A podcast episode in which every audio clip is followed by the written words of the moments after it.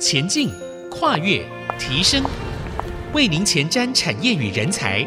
听见这世代。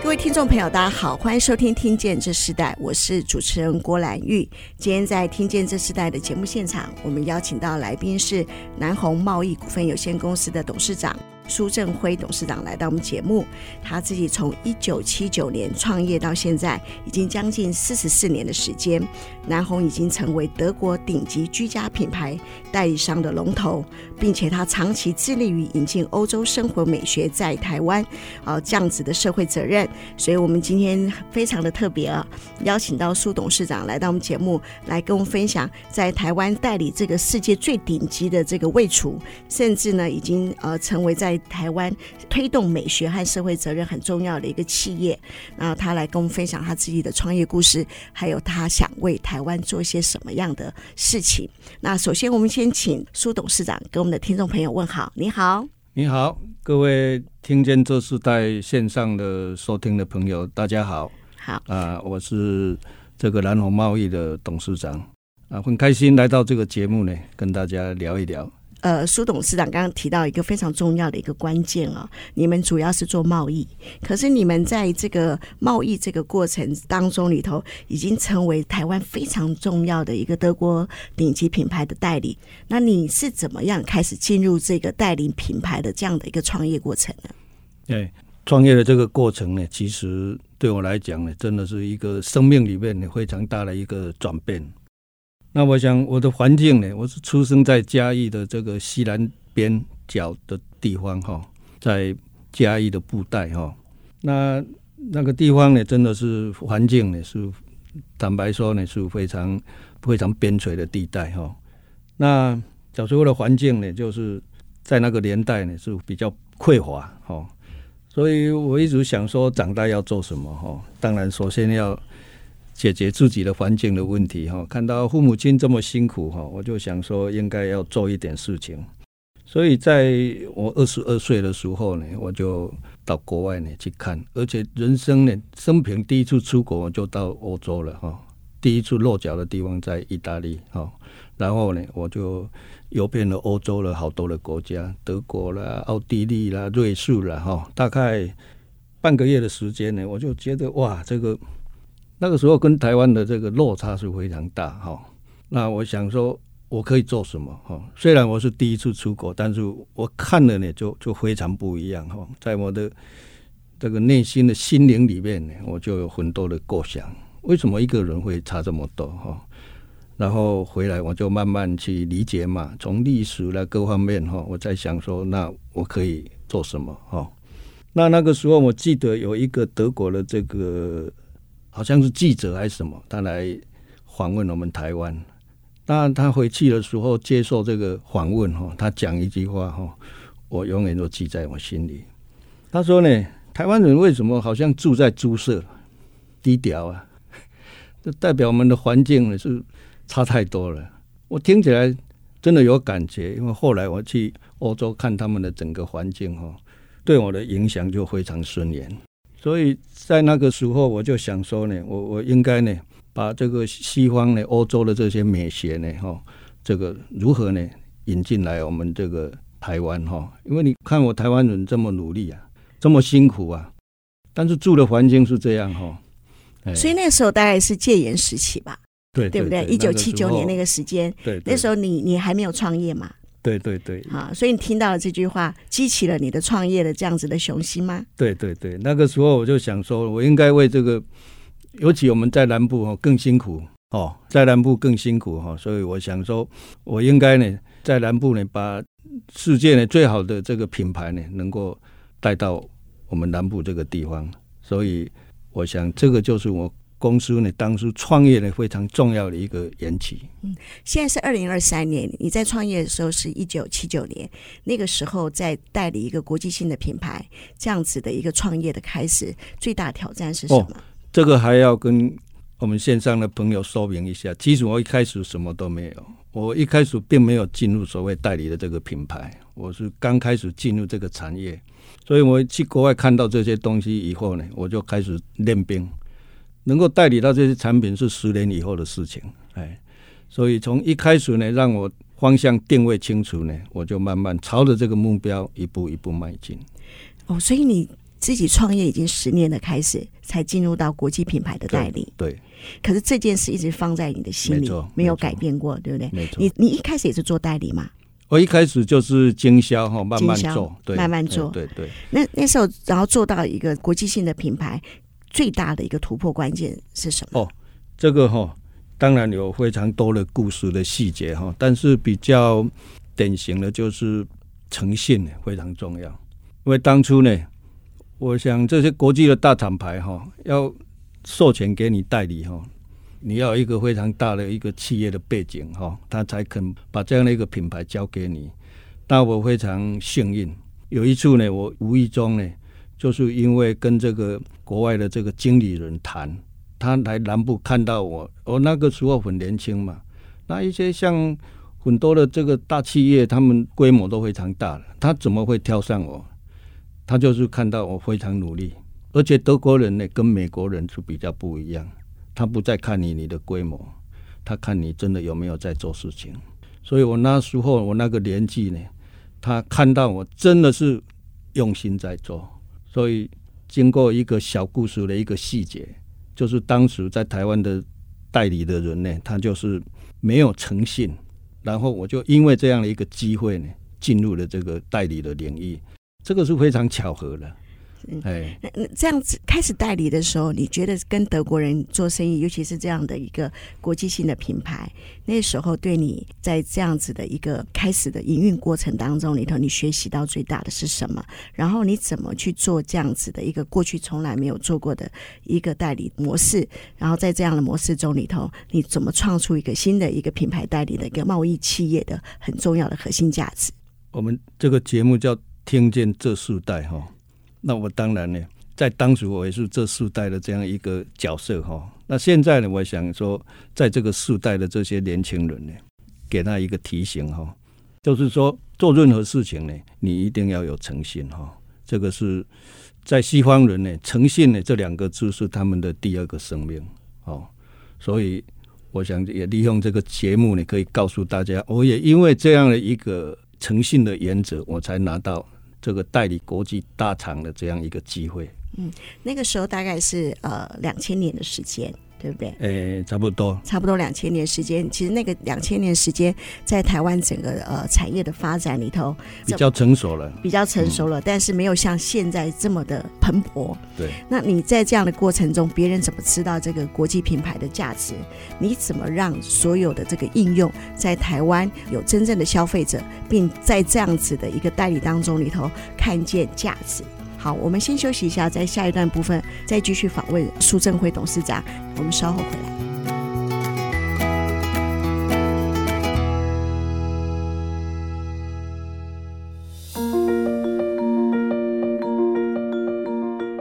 欢迎回到《听见这时代》，我是主持人郭兰玉。今天在《听见这时代》节目现场，我们邀请到了来宾是南红贸易股份有限公司的董事长苏振辉董事长来到我们节目啊。他自己代理了德国的品牌，然后成为台湾非常一级的这个味厨的总代理。那我们也看到，其实，在许多很高档的建筑、很非常精致的设计的居家环境的空间里头，我们都可以看到南红的作品。那我们在这一段部分，我们要继续请。呃，苏董事长跟我们分享，其实你在一九七九年创业，你经历了十年，后来差不多在一九九零年开始代理了德国这个品牌。你在第一段的时候也谈到，那从此以后，这个南红应该进入到一个新的阶段。你们现在已经四十四年，将近四十五年，那是不是可以谈一下，你接下了这个品牌代理的时候，你经过什么样的挑战？在那样一个时代里头，做这样子的一个代理贸易，且最重要的经营的方式是什么？有没有什么样的风险呢？其实，在这个欧洲的这么多的品牌哈，我们以汽车业来讲哈，当时有意大利的，然后法国的哈，这些都非常蓬勃哈。像像德国的，当然是汽车界的代表哈。那我当时就看到，哎，德国的设计的东西哈，它是比较务实的，它没有非常花俏，但是它就是比较实用的，所以我就会去把所有的经营的策略呢，就定位在这个。德国的这这样的一个产品的系列里面，那这中间的过程当然是非常困难。比如说三四十年那个年代哈，以台湾的经济基础、环境各方面哈，都是在后段班的哈。那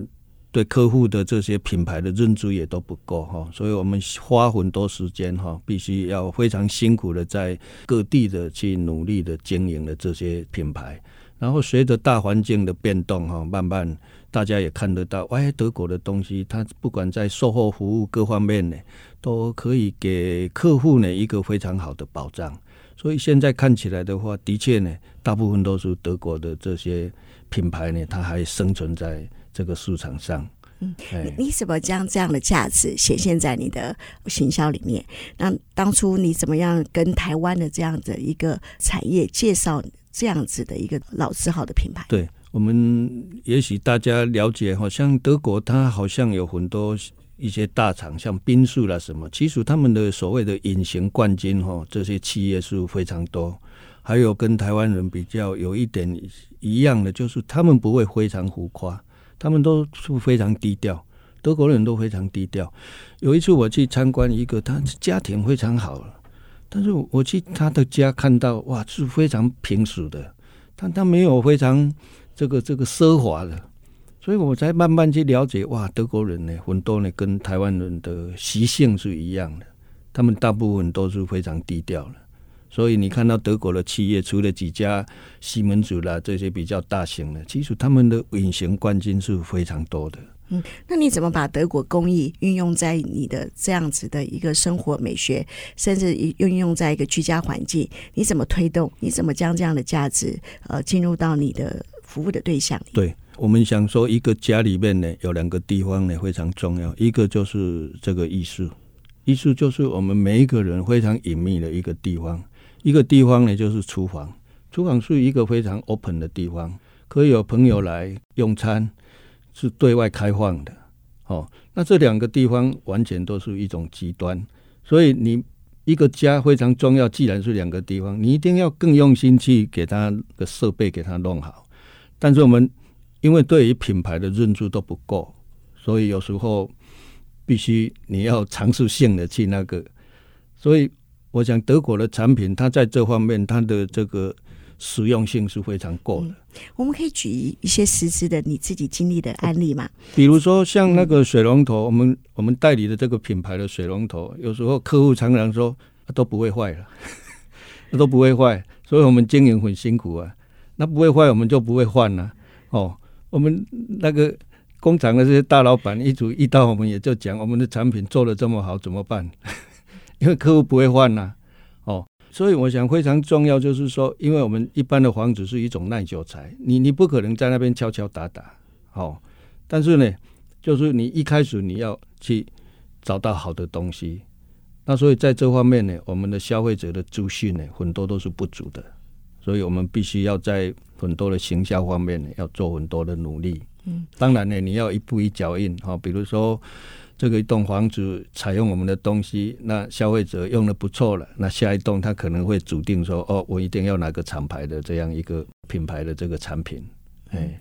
我们知道，呃，南红起于南部嘛。那当时南红在南部，你怎么去推动一个国际品牌生活的这个居家所有的用品？尤其说你说到浴室、厨房，你怎么让他们知道这件事情是这么重要呢？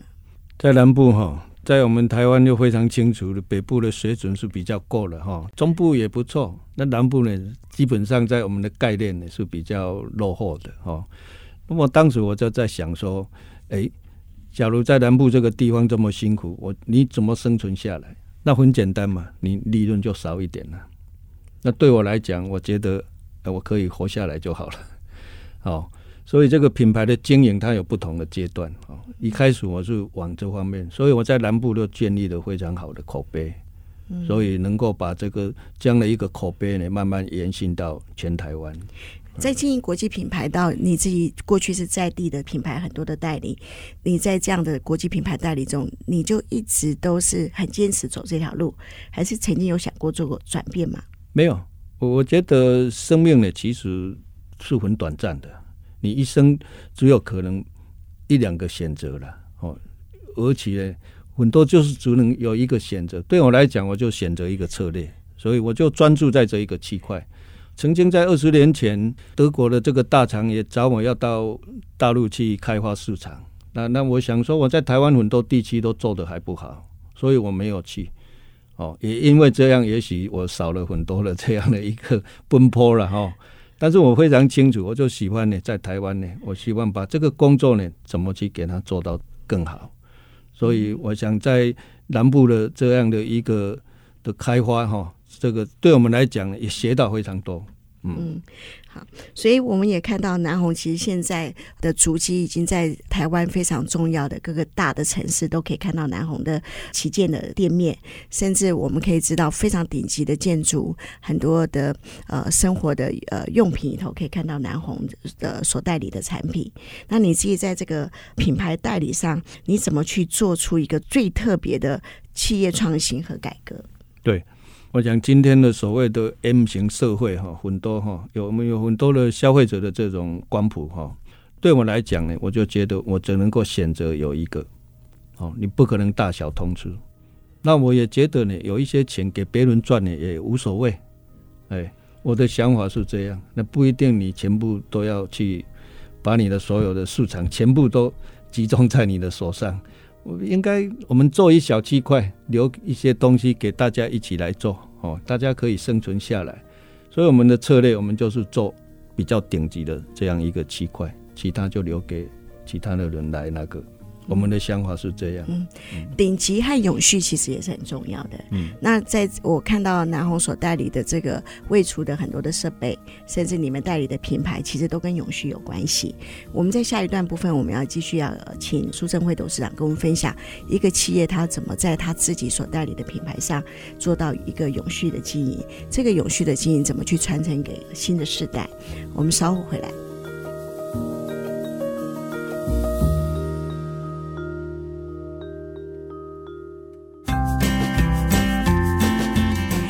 欢迎回到《听见这时代》，我是主持人郭兰玉。今天在《听见这时代》节目，我们现场邀请到来宾是南虹贸易股份有限公司的董事长苏振辉，苏东来到我们节目，跟我们分享他在。创业的这个过程哦，啊，尤其是带领的这个国际品牌，我们说一开始我们先请董事长跟我们分享一下，因为今天我们我们这一集我们主要谈到是南红这样子的一个品牌之路，我们是谈一下，你可以介绍一下这些德国品牌为什么可以这么的呃深深吸引着你自己，而且在这样子一个一路代理到四十几年的个这个过程当中，你看到这些品牌的价值是什么？然后在台湾因着这些的品牌，呃，把整个建筑业甚至一个居家生活带到一个不一样的一个新的气象。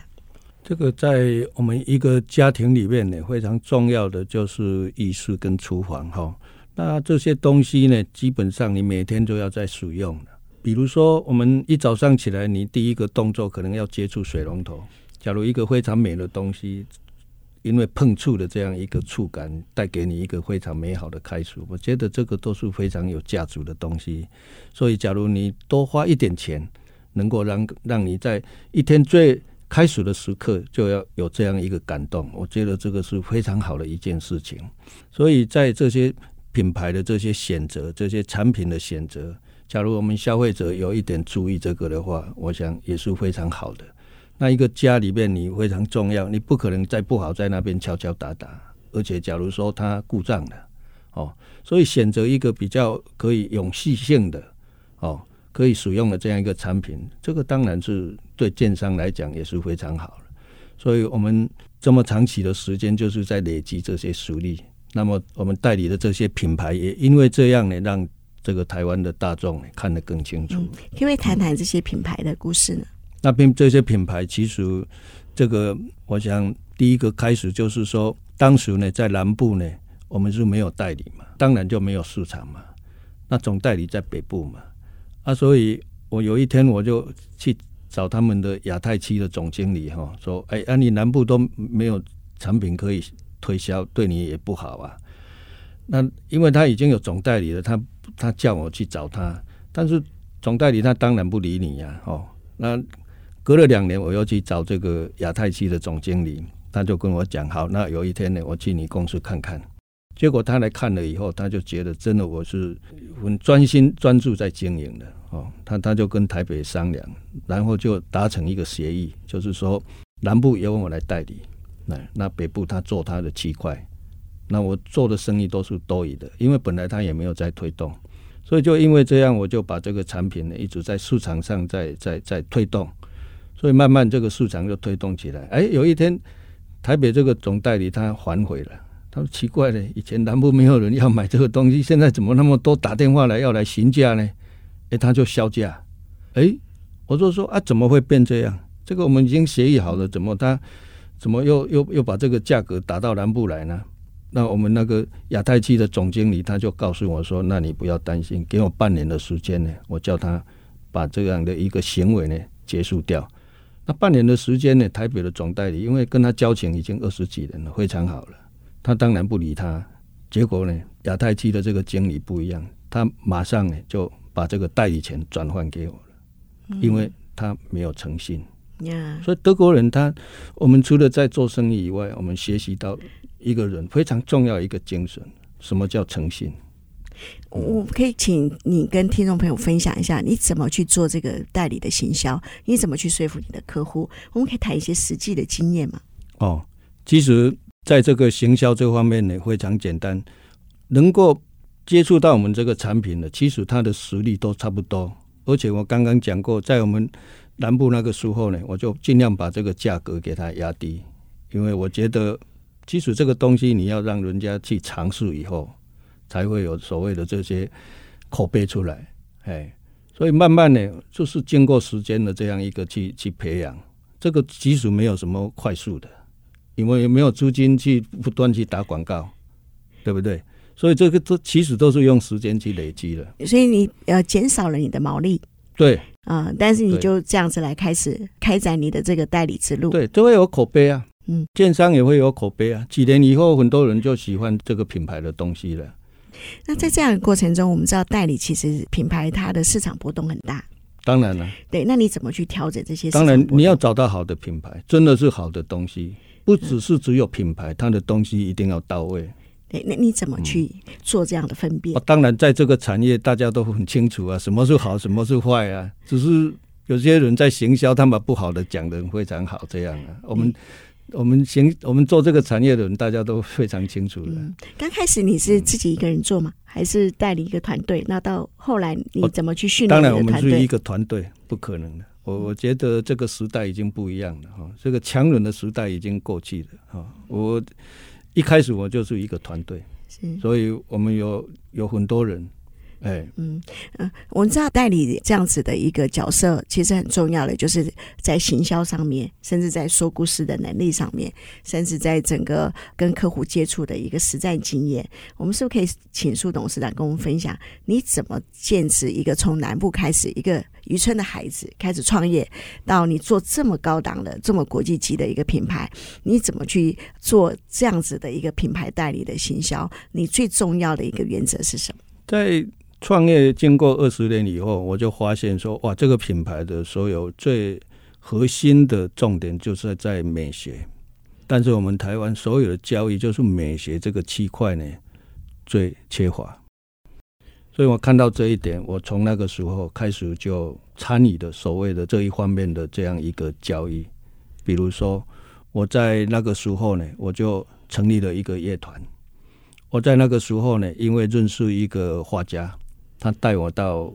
意大利去，从很多的这些美术馆里面呢，去学习呢所谓的西洋美术史。西洋美术史它是一部非常非常冗长的这样一个历史，但是呢，我就花很多的时间呢，那个老师非常细心的在这个意大利的乌菲兹美术馆，哎，他就讲整个西洋美术史的这些变化，从这些呢，我慢慢去接触到。美的元素，所以我想从这方面的涉猎呢，我也慢慢告诉我们的同仁，你你不只要讲故事，你要真正的去了解什么叫美。所以我花了很多的时间投入在自然这方面，在音乐艺术这方面，我也带领了观众，尽量我们有乐团到全台湾各地去表演。我们就是想要去推动，让大家可以非常快的去接触了什么叫美学美感。嗯，所以呃，我们可以看到南红集团赞助支持非常多在地的美学，甚至呃在地的音乐，呃，甚至对孩子的教育都非常重要的在美学教育的部分，其实它跟你的品牌的整个的一个形象和推动都是有关系的，核心的价值都是一个核心的价值。那我们在这一集节目，我们还要再另外请教呃苏董事长谈的就是品牌怎么跟永续做结合。你怎么将永续这样的一个概念放在你的现在整个代理品牌的一个推动计划上？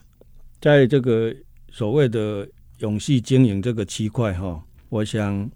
在目前来讲呢，我们对于这个新时代的这个推动呢是非常重要。尤其像我们的这些同仁呢，因为整个环境呢都已经不一样了，所以以我们来讲，我们在推动这个区块呢，就直接呢，比如像我们在嘉义哈，我我们。这个银门最近有一个蒲公英的计划，它已经好几年了。那我就利用这个计划呢，让他到我的故乡，到我认识的校长，我觉得他理念不错，我就会带进这样的一个蒲公英的计划呢，去跟他们学生呢去分享银门的这个舞蹈。那也利用这个乐团呢，像我的母校呢一百年的这个纪念呢，我也带我乐团的这个去参与。我想在台湾非常需要的是所谓的这种美学，他就从小孩子开始呢，他就在我们的生活中哦。所以对我来讲呢，其实假如说每一个人他就知道说哇，美是什么东西，他看我们的产品是没问题的，我们不用花那么多的时间。所以我在这方面的一个行销是跟其他人是不一样的。嗯，那我觉得生命是这么的短暂呢，应该是做一些比较有意义的事情。我曾经看过一个报道，你提到说，在所有事情开始是由心出发，那这样子的一个由心出发，怎么运用在你自己的企业价值里头？当然，我会带动我的同仁呢去接触这些东西，因为我的行销不是靠我一个人，是靠我一个团队，所以我其实我花很多的时间在跟我们的同仁来分享呢，让他们也有这样的一个。对美学的这样一个真正的一个体悟认识，他才能够去接触这些消费者。所以，我想最近这二十年的时间，我真的是把全部的这个心力呢，就放在这个区块上。当然呢，不止我的员工哈，有机会的朋友啦，很多我们的这些设计师啦，我们建筑师啦，这些啦，我都会去跟他们分享我在自然里面的感动啦。在美学这方面的我的认知，这样，嗯，好，那我们节目最后，我们我们来请苏正辉董事长跟我们分享，如果要用一句话来代表南红集团的企业价值，你会怎么去描述你自己这个企业呢？我想在我们的企业的一个理念呢，非非常简单的，就是正心诚意。哎，一个人呢，在社会上呢，你要生存下来呢，诚信是非常重要的。那为什么正心呢？就是说你在面对任何一个事情，你的出发心是是什么？这个是更重要的，因为你要走得更远，在你内心的深处里面，你一定要有一个愿景。所以正心诚意呢，就很多的消费者来，我们怎么去接待他？这个是非常重要。所以你发自你内心呢，要有一种，就是去帮助他，他要的是什么东西，不是要你要给他什么东西。所以正心诚意呢，这一句话对我们来讲呢，是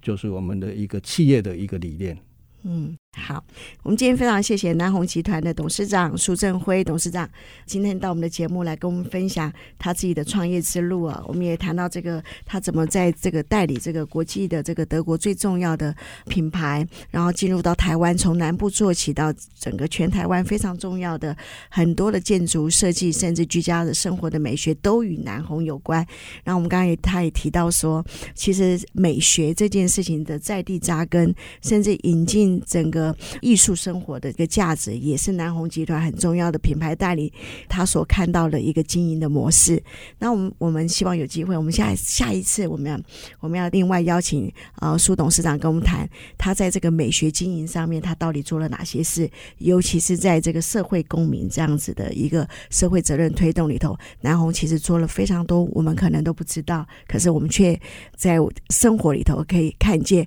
这样的一个美学扎根。我们。我们知道，呃，台湾除了半导体之外，也有非常多的企业，他们自己在他们的本位上非常投注于要为台湾做些什么。我很喜欢在南红的他们最新的影片，他们的呃品牌形象里头，他们做了一个非常棒的国际级的一个影片。啊、如果听众朋友呃只要打南红的关键字，就可以看见他们这样的一个品牌之路。啊、这是一个不容易的，从一个台湾开始进入到国际，并将国际带到台湾。今天我们非常谢谢苏正辉董事长来跟我们分享这个南红之路。好，谢谢你，谢谢大家，谢谢，下次见。好，听见这时代，我们下次再见，拜拜，拜拜。